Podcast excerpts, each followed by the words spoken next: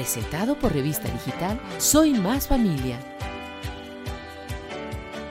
Cordiales saludos, ¿cómo están? Nuevamente aquí listos para transmitir nuevos temas desde la revista digital Soy Más Familia. En esta ocasión vamos a hablar de letras, vamos a hablar de literatura y para eso justamente nos acompaña Doris Villavicencio con quien vamos a dialogar acerca de la importancia de leer en familia. ¿Qué tal Doris? ¿Cómo estás? Bienvenida a la UTPL y bienvenida a la revista digital Soy Más Familia. Muchísimas gracias, mi Jenny. Yo feliz de estar en esta revista y estar en la UTPL, que fue, fue mi casa muchos años. También. Exactamente. Y, y, te queremos y te recibimos con mucho cariño. Y hoy sobre todo para que nos cuentes todas estas iniciativas de las que estás trabajando y también y cómo incluso muchas de esas las podemos transmitir y también de pronto las podemos eh, trabajar en los entornos familiares. Doris, cuéntanos, eh, tú has hecho ya algunos trabajos en comunicación justamente en esta línea de literatura. ¿Qué es lo que has trabajado últimamente? Mira qué linda coincidencia porque nosotros iniciamos ya hace siete años trabajando, iniciamos con un programa que se llamaba Charla Literaria con Ángel Martínez, uh -huh. que todavía él es docente de la UTPL de la UTPL de Madrid. Y continuamos hasta el día de hoy enlazándonos vía Zoom. Siempre hemos encontrado la manera para seguir y ahora se llama Deshojándome pero seguimos en la misma, en la misma. Cada 15 días tenemos un libro diferente, cada 15 días él dice el libro, cada 15 días digo yo, y así vamos uniendo porque son gustos distintos, pero ahí nos ponemos retos juntos. ¿Este material en dónde lo encontramos? Eh, está en, en, las redes sociales, en Facebook, que es, y ahora en nuestra nueva casa, que es Loja 97.7. Se transmite todos los martes eh, a las de 8 a 9 de la mañana, pues aquí en, en horario ecuatoriano. En los tiempos de pandemia, trabajaste un proyecto súper interesante que es como recolectar el sentir de la gente a través de unas cartas. Sí. ¿Cómo nos fue con eso? Uh, fue una idea que surgió igual como todas en pandemia, creo que, claro, fue una etapa difícil, pero también fue una etapa de que uno se, se vio mezclado en muchas cosas y entre estas cosas se me ocurrió, eh, ¿por qué no volver a nuestra, nuestra hermosa manera epistolar de comunicarnos? y se me ocurrió que escribíamos cartas. Escribíamos cartas y sí, gracias a Dios tuve una acogida hermosísima. Estuvimos al aire en primer reporte por tres meses más o menos que estuvimos con la lectura de las cartas. No se las leyó todas en, en vivo, eh, pero pudimos tenerlas. Las tengo aún y les debo este libro epistolar que yo quiero, quiero hacerlo de Loja para el Mundo, con puño y letra, y que quede grabado el sentir de cada uno cómo pasó la pandemia. Y es, y es increíble todas las cosas que surgieron en pandemia, todas las cosas ecológicas, todas las cosas eh, de violencia familiar. Esta es una revista familiar que cabe perfectamente recalcar estas cosas, estos casos muy tristes, eh, y todo lo, lo que fue la salud en sí y lo que nos dimos cuenta de la importancia de la ruralidad. Yo rescato muchísimo de estas cartas eh, y, y, del tiempo de pandemia que quien nos, nos, sostuvo siempre es la gente rural. Y ahora mismo, pasado las últimas manifestaciones... Nuevamente se puso en evidencia. Se puso en evidencia que nosotros les, les debemos y les agradecemos un mundo a, a, a los, a la gente rural. Sí. Exactamente. En, esta, en este programa, como antes decía, queremos hablar de, de, este tema, de la importancia de leer en familia, ¿no? Este programa y esta revista obviamente se dedica a eso, a tratar de impulsar aquellos temas que nos permiten fortalecer ese entorno familiar, ya sea en el ámbito deportivo, en la salud. Te invito a que uh -huh. nos revises en, en, en, todas nuestras redes sociales. Tenemos varios programas sí. ya que hemos grabado justamente en ese sentido.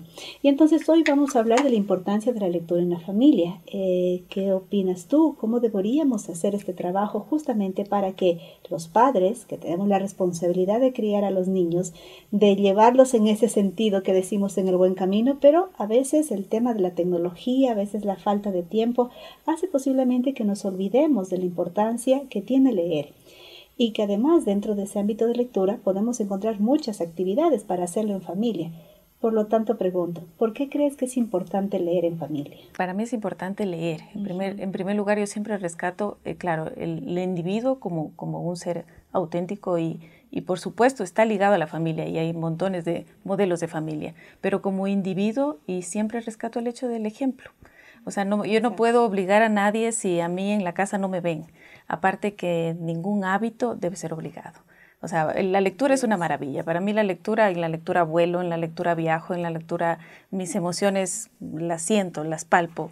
Eh, puedo puedo sentir hasta ese, ese, polvo en Pedro Páramo, que es una de las novelas que me encanta. Puedo sentir, me encanta el realismo mágico, puedo sentir muchas cosas, pero si yo no las transmito, yo no puedo, no puedo decirle a mi hija, este, ven, leamos juntas, no, ella tiene que verme y yo, yo contarle a manera de cuento, pero que ella venga y, y, yo que sea una manera impositora, impositiva, de que tienes que leer y tienes que leerte esto, no, yo para mí es, la lectura tiene que ser un placer, es un placer. Y desde el rato de que la veo obligada, pues ya le quito todo. Bueno, y entonces sería lo importante de enseñar el, hábito de la lectura o crear con el, ejemplo. con el ejemplo, ¿verdad? O sea, padres, atención con esto. Y dentro de todos los hábitos siempre es el ejemplo. O sea, no, solo, el, no es solo el hábito de la lectura, el hábito de, de ordenar el cuarto, por ejemplo. Yo no le puedo decir a mi hijo ordena si él ve que soy un desordenado. Eh, así empieza la lectura. Y la lectura, como dije, no, no, no, puedes obligarla. La lectura tiene que ser realmente una cosa que se disfruta, porque es un placer la lectura. Eh, ir, ir con ellos eh, tampoco soy en contra de, no estoy, perdón, a favor de que los libros estén perfectamente ordenados, ¿no? A mí me encanta que los libros, y yo los tengo así, perdón. Que estén al alcance de todos. Que estén al alcance de todos, no que se vea una biblioteca perfecta. Eh, a mí me encanta cuidar el libro, pero yo lo tengo lleno de notas. Yo hago un glosario, yo hago un diccionario, yo hago un montón de cosas que a mí me permiten recordar lo que leí. A mí me funciona. Hay gente que le encanta pues mantenerlos nítidos. Eh, para mí no son juguetes, pero por supuesto es como cuando das un juguete a un niño, pues tiene que, palparlo, tiene que usarlo. Lo mismo me pasa con el libro. Yo tengo que realmente sentirlo. Es el alma de una persona que está ahí, el escritor. Este, este eh, amor por la lectura seguramente fue cuando fuiste niña, tu papá, tu mamá. ¿Cómo inició? Ahora que tú dices, tengo mis libros con notas, tengo, hago, un, hago un, diccionario, hago unas palabras que no conozco y bueno, luego las voy identificando. Digo, qué interesante, pero algo tuvo que ocurrir en tu niñez, en tu adolescencia, que tus padres hicieron un súper buen trabajo allí para que ames justamente. Eso es muy interesante porque yo leo gracias a mi mami. O sea, mi mami fue la primera que me regaló un libro hermosísimo que se llama Mujercitas. Entonces, en ese entonces yo estaría en un sexto grado. Desde ahí me empezó a encantar la lectura, me enganché con ese libro. Digo, muy importante el libro eh, llega el primero a sus manos. Por ejemplo, Nietzsche a mí me llegó como entre los 25 años y yo sí creo que hay lecturas que pueden esperar, que ahora los jóvenes, eh, si bien es la curiosidad y todo esto, pues lo leen a los 14, 15 años cuando todavía no hay un, estamos, no estamos con un criterio adecuado. Pero, pero por supuesto que influye el primer libro. Y para mí fue Mujercitas y para mí fue vital que me lo dé mi mamá. Para mí sí. Y ella es una lectora ávida, realmente ella siempre está leyendo. Y la oralidad, como decía antes, rescatar la oralidad, si bien es cierto a los niños no pueden encantarles leer, eh, a los adolescentes, porque a los niños les encanta, que al menos yo no, conozco un niño que no le guste el, eh, acostarse, que le lean un libro sino que es nosotros los adultos que somos cómodos y que más bien ponemos el televisor o ahora el celular pues el video y, de YouTube. y, ya eh, y poco a poco se va durmiendo la guagua, ¿no? Es interesante leer y que ellos vayan practicando y participando de esa lectura. si bien es cierto, no saben leer, en el caso de los niños pequeños, pues ellos van completando viendo las imágenes y empieza la imaginación, porque eso es lo que se da con la lectura, la imaginación. Tú vuelas. Claro, exactamente. Justo para eh, eh, la siguiente pregunta es esa. ¿Qué tipo de recomendaciones crees tú que eh, podríamos dar a los padres? En este caso con hijos pequeños, no sé, de 5 a 10 años, en donde como todavía tenemos esa mucha cercanía, los, los niños y padres tienen cercanía, porque ya cuando hablamos de los adolescentes ya cada uno quiere coger su vida. Pero en esas edades, ¿qué tipo de recomendaciones crees tú que podrían venir bien para impulsar el hábito de la lectura en familia? Sí, esa es una pregunta que hacen siempre de qué recomiendo yo como Doris a un niño que de pronto es hijo de un amigo. Entonces le digo, en primer lugar, yo no sé los gustos. Eh, eso se da en comunicación, o sea, es vital la comunicación en familia. Si yo sé los gustos que tiene mi hijo, pues entonces no le voy a obligar a leer pues no sé, algo de princesas y una cosa, cuando a él lo que le gusta es la investigación. Entonces eh, es esencial comunicarme. O sea, el, el, camino siempre va a ser la comunicación, conversar. Y, vamos, vamos juntos, mientras eh, es un buen hábito decir, yo me acompáñame a la, biblioteca, acompáñame a la librería, y mientras yo veo mi libro, ellos automáticamente se van a enganchar con otro libro les va a llamar la atención la portada, cualquier otra cosa, y, van a comenzar. Pero eso tiene que ser un hábito, eso tiene que ser Eh, que, que, seas siempre que te vayas tú con ellos y que ellos disfruten de esto de, ay, salí yo con un libro, así como amo el chocolate, amo los libros, entonces vamos, vamos sacando con, con, un premio, pero, pero sí de esta manera, conversando, porque no les puedes imponer tus gustos. Es. que te parece que si lees tal cosa porque está de moda, pero si no le gusta. Entonces, no, más bien, ¿qué, qué te gusta? En esa conversación eh, de padres a hijos, pues y descubres un montón de cosas y te das cuenta que de pronto tu hijo no tiene nada que ver con tus gustos, que es lo que me pasa a mí. y mira, tú ahora aprovechando las vacaciones también, o sea, ¿qué tal si dejamos un día para llevar a los chicos a hacer un recorrido en, la ciudad en donde vivamos? De pronto un museo, de pronto ir a una biblioteca porque estos, estos jóvenes o, los niños ahora mismo ya no son los que antes, eh, en nuestra época, nos por tareas, porque era obligatorio, debíamos ir a la biblioteca hasta para hacer la tarea, como digo. Hoy en día no. Hoy en día el, el niño, el adolescente, pues todo lo tiene en, en papá Google. Entonces, eh, se me ocurre, ¿no? Que en estas vacaciones podrían aprovechar también los padres y destinar un día para hacer ese recorrido. De es, es, que hay libros lindísimos en la biblioteca, sino que también estamos llenos de estereotipos. Las bibliotecarias siempre son las serias, las que leen siempre son aburridas, este, poco, poco graciadas eh, y un montón de cosas que se les meten en la cabeza. Entonces, ver eh, hay un papel muy importante en las bibliotecas. ¿Quién está a cargo de la biblioteca? Es eh, realmente es contagiar a la persona que lee. Pero si la bibliotecaria a lo mejor de pronto no está tan movida en el asunto, pues los padres pueden, vamos, ¿por qué? ¿Te gustaría este Loja Antiguo en la Memoria, que es, el último libro que he leído de, Loja, y, es bellísima, entonces se dan cuenta de cómo funcionaban antes nuestra ciudad y, valoran lo que tienen ahora porque das por hecho de que siempre eh, los servicios estuvieron ahí, los servicios básicos, y no es así. ¿Siempre hubo luz? No siempre hubo servicios higiénicos, no. Entonces, eh, cosas así ellas empiezan a descubrir, pero vamos, le vamos a la biblioteca a decir, hablemos con la bibliotecaria si en este caso funciona y, decir, ¿qué me recomiendas? Y si no, tú, como ya sabes, más o menos, mm, que vamos a leer, pues, Pío Jaramillo. Vamos a leer o una revista, porque los niños también se van por los cómics y está perfecto. Tengo una sobrina que le encanta Mafalda y me dice, tía, léeme La Mechosa, porque ella la identifica a Mafalda como La Mechosa, pero Mafalda es un libro exquisito. Realmente es lindísimo para hablar de todas las, cosas que pasan en la sociedad. Mafalda es excelente para empezar con los niños y les gustan los dibujos, las caricaturas. Está perfecto. Lo, importante de la, de la literatura y de la lectura en sí es la catarsis. ¿Qué hace un libro en ti? Porque si tú no te metes por completo en un libro, entonces, mm, ¿qué hiciste? Tú sales transformado siempre de algún libro. Si tú no sales es porque no hiciste un trabajo bien. No todos los libros te van a gustar. Y no eres mala lectora porque dejas un libro a medias, pues no es el tiempo todavía del libro. Hemos hablado un poco de cómo podríamos trabajar con los pequeños, ¿no? Ya tú nos has dicho, no podemos imponer, pero ya estamos en los más grandecitos, a lo mejor los adolescentes. Y claro, hay familias justamente eso, que puede ser difícil impulsar ya en ellos, que ya eh, han, consumido muchísima tecnología, están en videojuegos, empiezan a tener eh, una vida social posiblemente un poco más activa ¿Cómo podríamos hacer? ¿Qué crees tú allí? ¿Qué tipo de técnicas podríamos utilizar en adolescentes para impulsar la lectura? En primer lugar, yo creo que no satanizar la tecnología. Nosotros siempre estamos diciendo la tecnología es lo peor. La tecnología es buenísima. Es un instrumento más que como en buenas manos, pues funciona perfecto.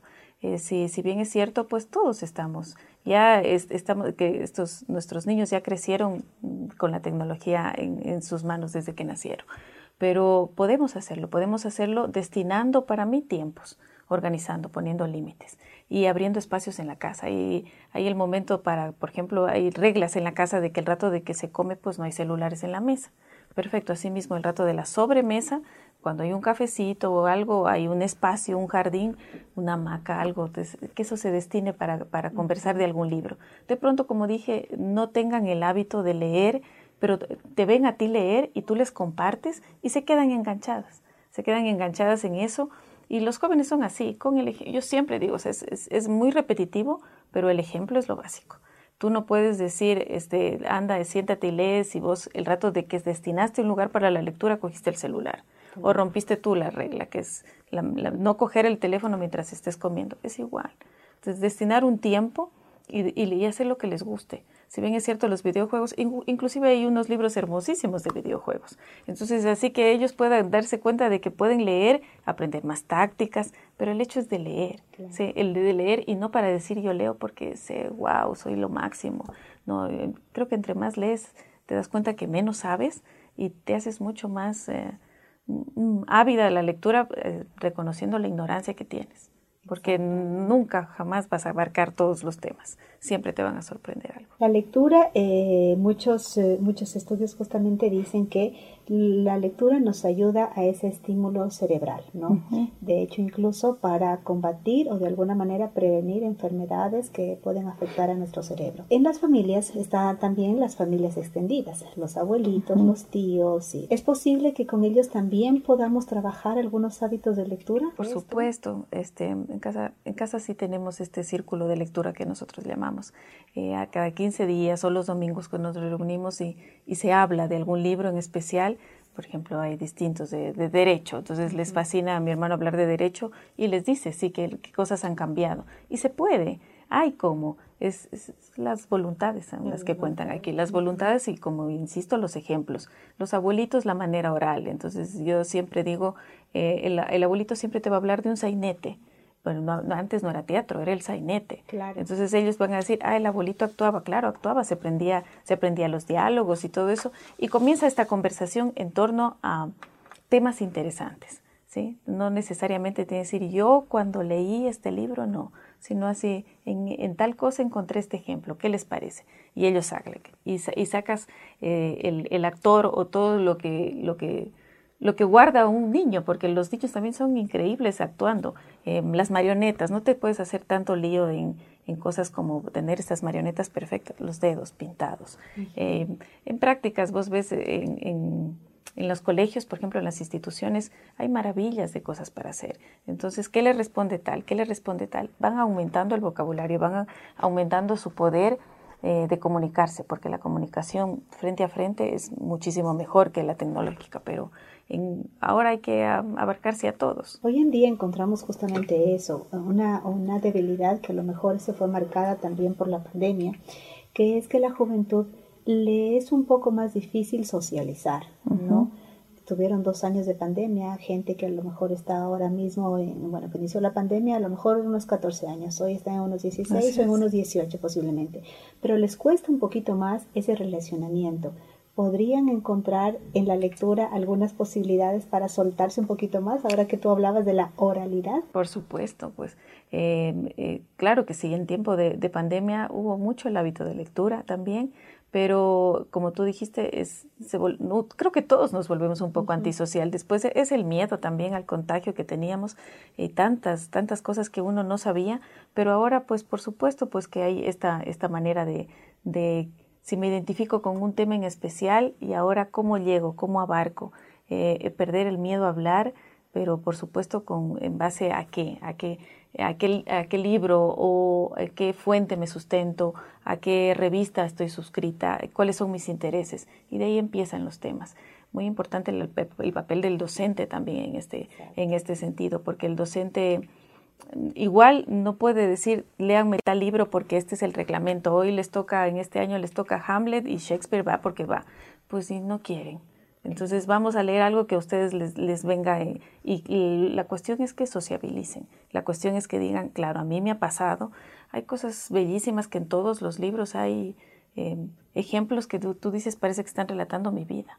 Y lo mismo les pasa a los jóvenes. Entonces dice, ah, esto también me pasó, pero es esa confianza que tiene que dar el docente para que los niños se expresen. Cuán importante es eso también en la línea educativa que desde las instituciones justamente educativas, escuelas, colegios, se puede impulsar el hábito de la lectura.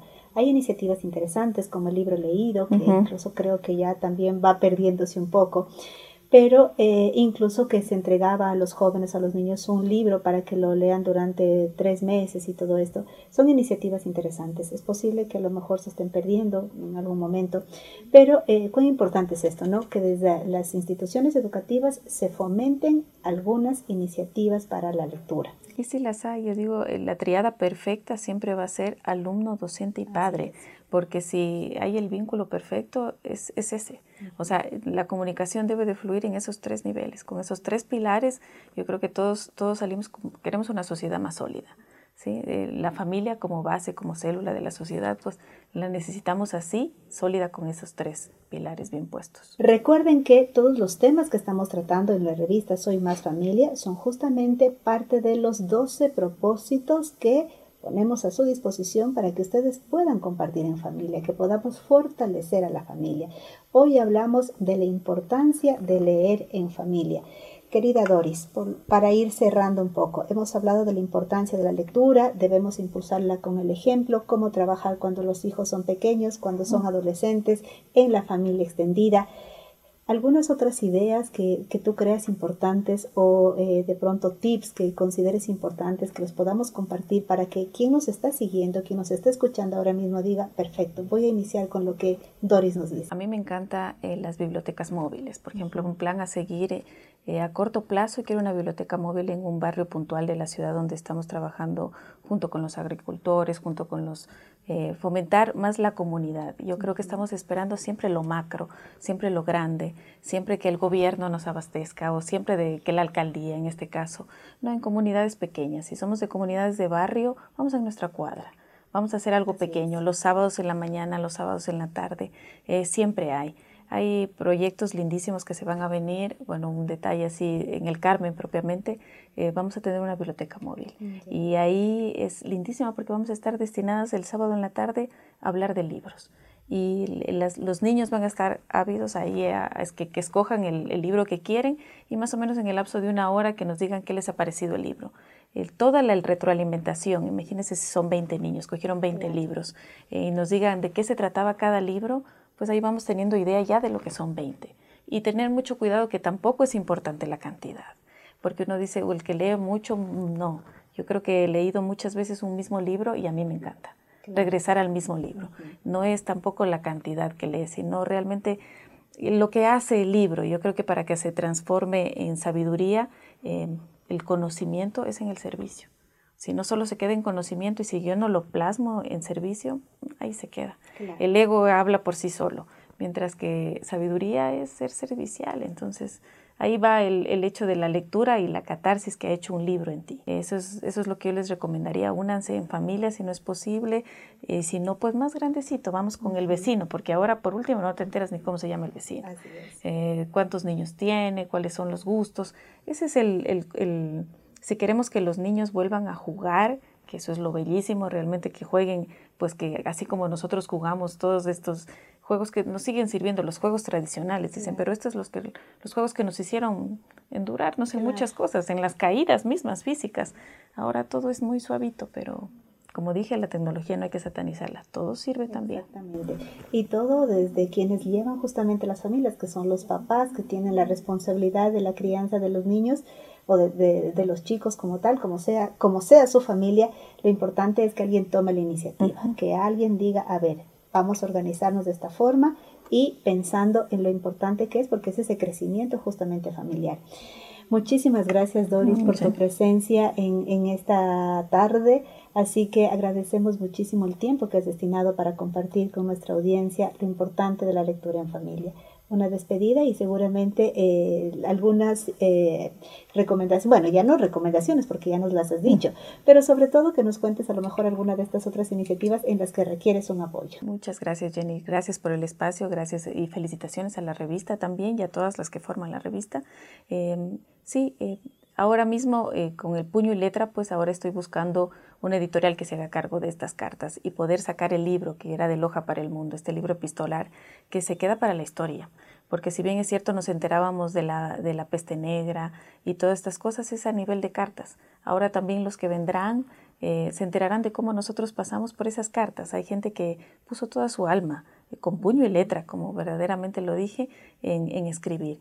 Mi apoyo inmediato, mi solicitud inmediata es quién se atreve a hacerse cargo de este libro y apoyar esta iniciativa que, en primer lugar, tiene que ser gratuita y que por supuesto pues es escrito por todos, no solo de Loja, porque recibí de muchos lados también.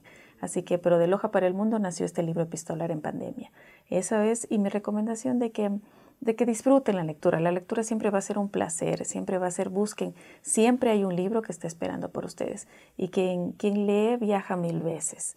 Eh, no se pierdan de eso. De pronto físicamente ustedes no se puedan trasladar, pero un libro los lleva a vivir emociones únicas, únicas, realmente no se pierdan. Así es. Muchísimas gracias. Es un momento vivir esos momentos que, que, el autor del libro los, los transmite. Es el alma, es el alma de ese señor hermoso, de la señora que puso todo ahí. Exactamente. Muchas gracias nuevamente por tu tiempo. Somos Soy Más Familia. Recuerden seguirnos en nuestras redes sociales y recuerden también enviarnos nuevos temas para que tratemos desde este espacio, desde la UTPL y desde la revista Soy Más Familia. Gracias. Estuvo con ustedes Jenny Yaguache. Presentado por Revista Digital Soy Más Familia